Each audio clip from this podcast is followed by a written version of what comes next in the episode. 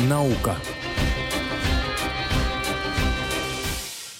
Добрый вечер, дорогие друзья. В эфире ваша любимая программа о науке. Меня зовут Сви Зильбер. И у нас сегодня несколько очень интересных тем, поэтому давайте не будем тратить времени зря и начнем с самого интересного. Сегодня в мире очень много говорят о дронах. Ну, во-первых, потому что мы видим, что происходит на театре военных действий в Украине и как дроны там, в общем-то, могут поменять ситуацию в ту или другую сторону. И вообще говорят сегодня сегодня, что э, будущее всех армий – это дроны. Но не только убивать и бомбить или там получать разведывательную информацию могут дроны, но и вполне-вполне спасать человеческие жизни. Вот в Швейцарии, например, разработали съедобный дрон. Что значит съедобный? Его крылья, большие крылья, они сделаны из рисовых лепешек.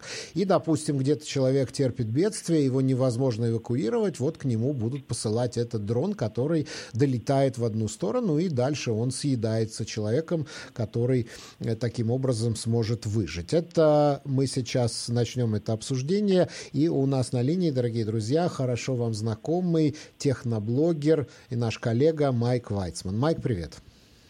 Здравствуйте, Ци. Э, ну, на самом деле дроны действительно не только убийцы, не только э, имеют военные основы, но и частенько используются в спасательных операциях. Но одна из больших проблем коптеров, которые вот, используются, например, для лечения коронавируса, доставляли лекарства на север страны.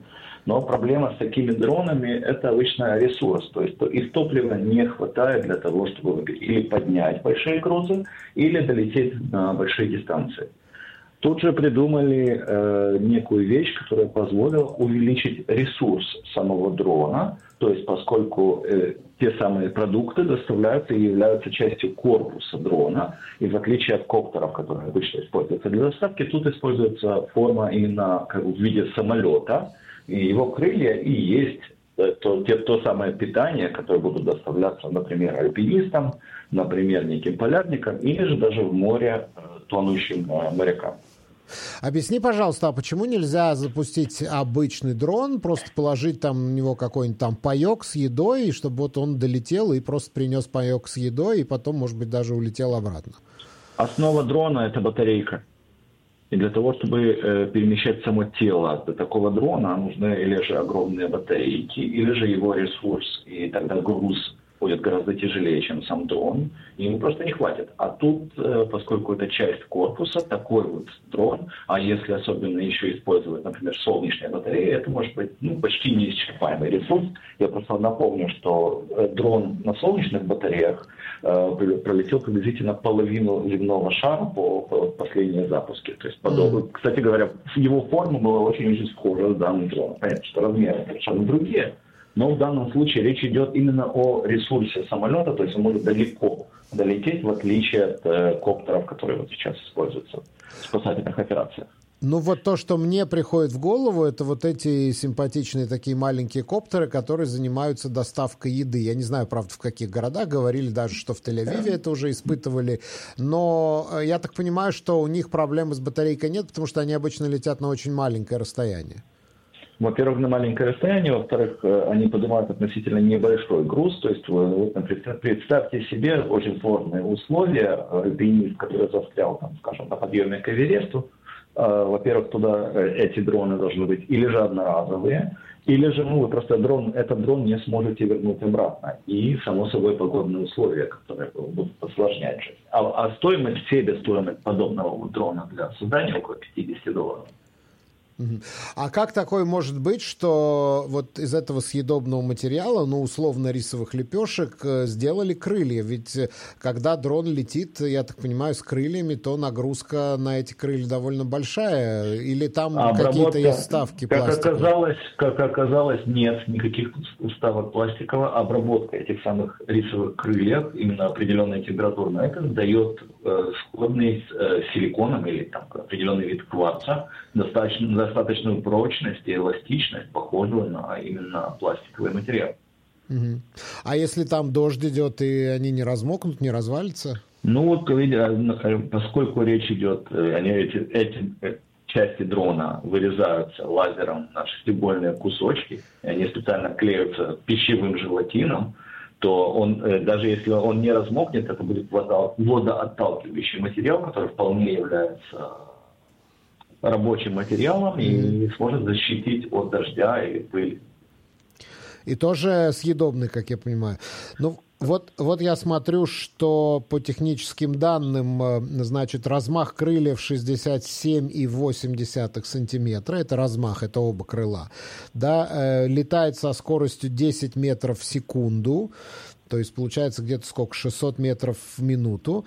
Э, ну, Нельзя забывать, что это испытательный вариант, это да, все-таки научно-исследовательский институт, но речь идет, безусловно, из этого же института вышли именно уже самоходные дроны, автомобильные и так далее. То есть, в принципе, этот швейцарский институт достаточно известен и популярен. Более того, они развивают именно технологии будущего со связью э, и так далее и 50% массы этого дрона съедобная, то есть полезная нагрузка. Это, это, это безумно обалденная цифра с точки зрения вот, науки и так далее. То есть те дроны, которые сейчас переносят, они хорошо, если ну, переносят 10% от собственного веса. Кроме того, э, можно будет, этот дрон может быть, э, может, сможет еще нести контейнер, в котором будет 80 грамм воды. Ну, где-то полстакана воды там будет. Что-то в этом роде. А теперь представьте себе, что даже при запуске 10 таких дронов два долетели и спасли жизнь. Это уже серьезная заслуга. Обычно на такие спасательные операции тратятся безумные деньги. Ну да, ну да. Э, скажи, пожалуйста, вот э, сегодня дроны везде, везде, везде разрабатываются, ищут им все новые и новые применения. Я уже не говорю про военные дроны, уже не говорю про армейские дроны, но э, вот постоянно говорят то дроны, то коптеры, то беспилотники. Объясни, пожалуйста, чем это все отличается? Есть какая-то специфика у этого?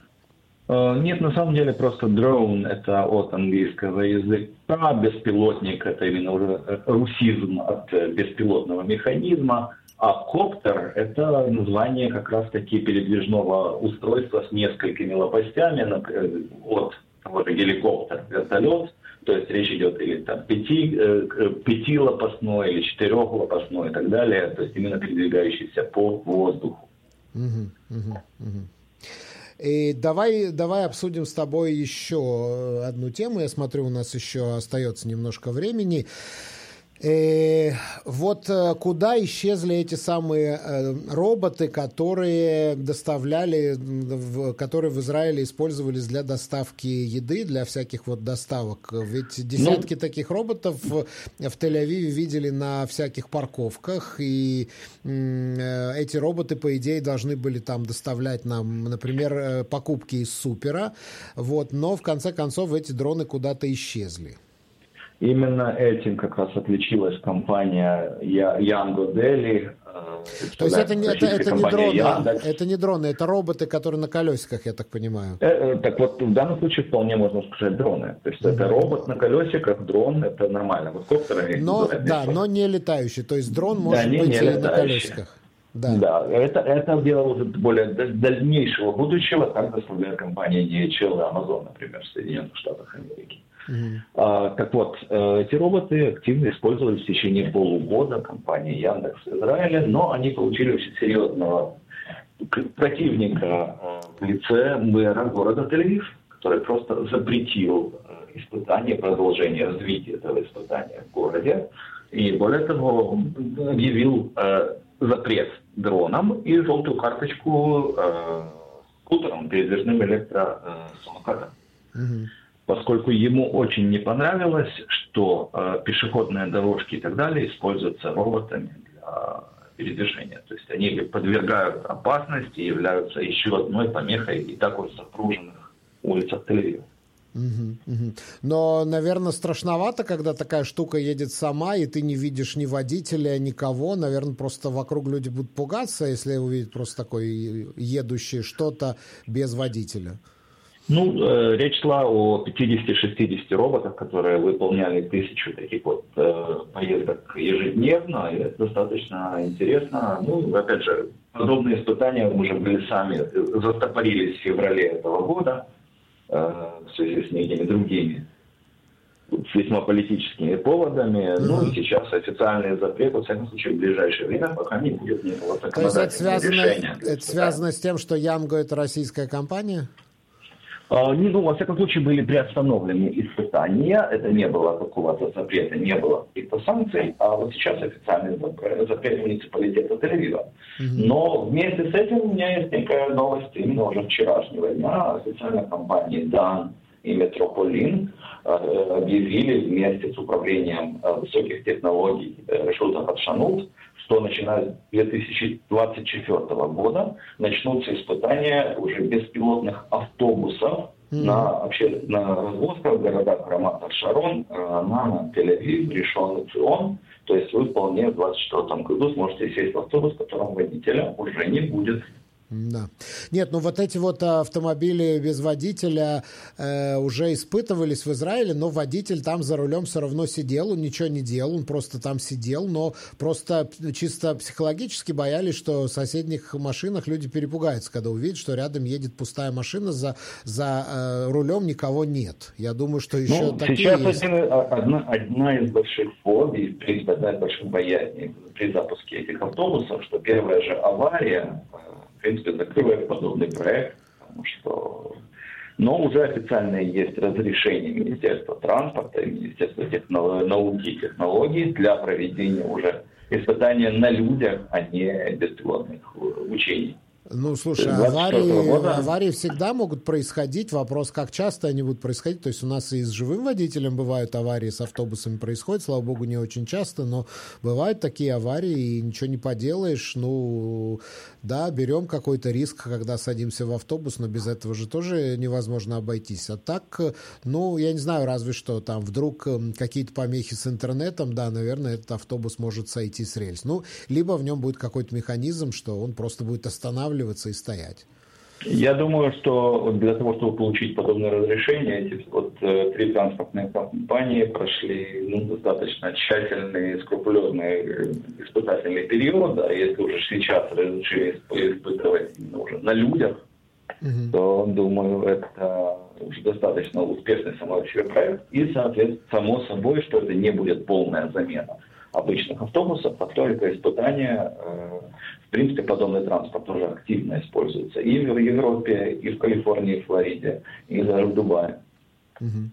И у нас еще есть буквально две минуты. Очень коротко. Э, украинский самолет Ан-124-100-150 доставил 50-тонный спутник Airbus на стартовую площадку НАСА, откуда он будет запущен компанией SpaceX Илона Маска. И я вот вспоминаю самый большой в мире самолет Мрия, который вот... Он был 224, э, это тот, да, Туполев, а Ан-24 это э, тот самый известный Руслан. Это когда-то была совместно российская израильская корпорация. Ну, кстати, я видел, что я, кстати, видел, что этот самолет Мрия, он был разрушен российской бомбардировкой. Я, кстати, видел информацию, что украинцы начинают строить новую Мрию, новый вот такой. И же... пока не говорят где, но уже деньги на воссоздание этого корабля получены буквально в течение там, недели после объявления о сборе денег. Это, это весьма ощутимая сумма на создание. Но мы напомним, что в принципе э, мы Проект «Буран» запуска челнока советской космической программы, и МРИА появилась благодаря этому проекту, и был специально создан борт для перевозки э, ракеты «Энергия» и э, космического челнока «Буран» Ну да, но вот э, 50 тонн это все-таки, наверное, много для самолета, да, поднимающегося в воздух. Э, я не знаю, это много или мало. Но если, э, допустим... Ну, таких бортов в Израиле, э, в Израиле, простите, в мире не так много. C-5 американский, это, это не Геркулес, это Страта Лифтер, это армейский транспортный самолет США, который может поднять подобное. Ну, Ил-76, кстати говоря, российский не способен поднимать подобные грузы. Ну вот если так мы что... возьмем, допустим, какой-то лайнер, где на борту 300 человек, да, ну, считаем человеческий вес усредненный плюс багаж, да, ну, где-то получается 30 тонн. Да, ну, а тут уже кажется... о максимальных это, это, безусловно, только транспортные самолеты и, соответственно, Руслан, да. Ан-24. Да. А это еще и удлиненная версия, то есть 100-150 это удлиненная версия Руслана. Майк, Специально большое спасибо. Все, наше время подошло к концу. Я благодарю тебя за участие в нашей программе, за эту очень интересную беседу. Это был техноблогер Майк Вайцман. Рад общению, Цви.